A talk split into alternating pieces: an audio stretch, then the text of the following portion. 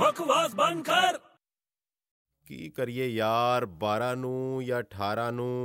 ਉਹ ਕੀ ਕਰਦਾ ਪਿਆ ਭਾਈ ਹਮ, ਉਹ ਖੜ ਜਾ ਯਾਰ 1 ਮਿੰਟ ਖੜ ਜਾ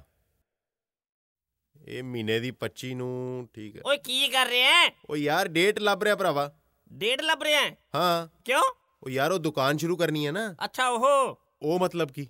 ਕੱਪੜੇ ਦੀ ਦੁਕਾਨ ਆਪਣੀ ਆਹੋ ਆਹੋ ਤੇ ਇੱਕ ਅੱਛਾ ਦਿਨ ਲੱਭ ਰਿਹਾ ਯਾਰ ਅੱਛਾ ਦਿਨ ਲੱਭ ਰਿਹਾ ਹੈ ਉਹ ਦੁਕਾਨ ਸ਼ੁਰੂ ਕਰਨ ਵਾਸਤੇ ਇੱਕ ਚੰਗਾ ਸ਼ੁਭ ਦਿਨ ਹੋਣਾ ਚਾਹੀਦਾ ਨਾ ਹਮ, ਸ਼ੁਭ ਦਿਨ ਹੈ ਤੂੰ ਕੀ ਸੋਚਿਆ ਹੈ?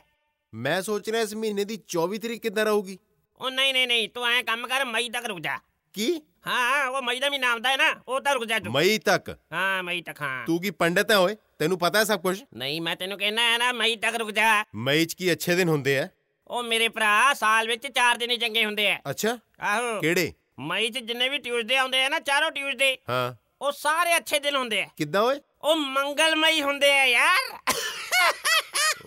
ਓਏ ਬਕਵਾਸ ਬੰਦ ਕਰ ਯਾਰ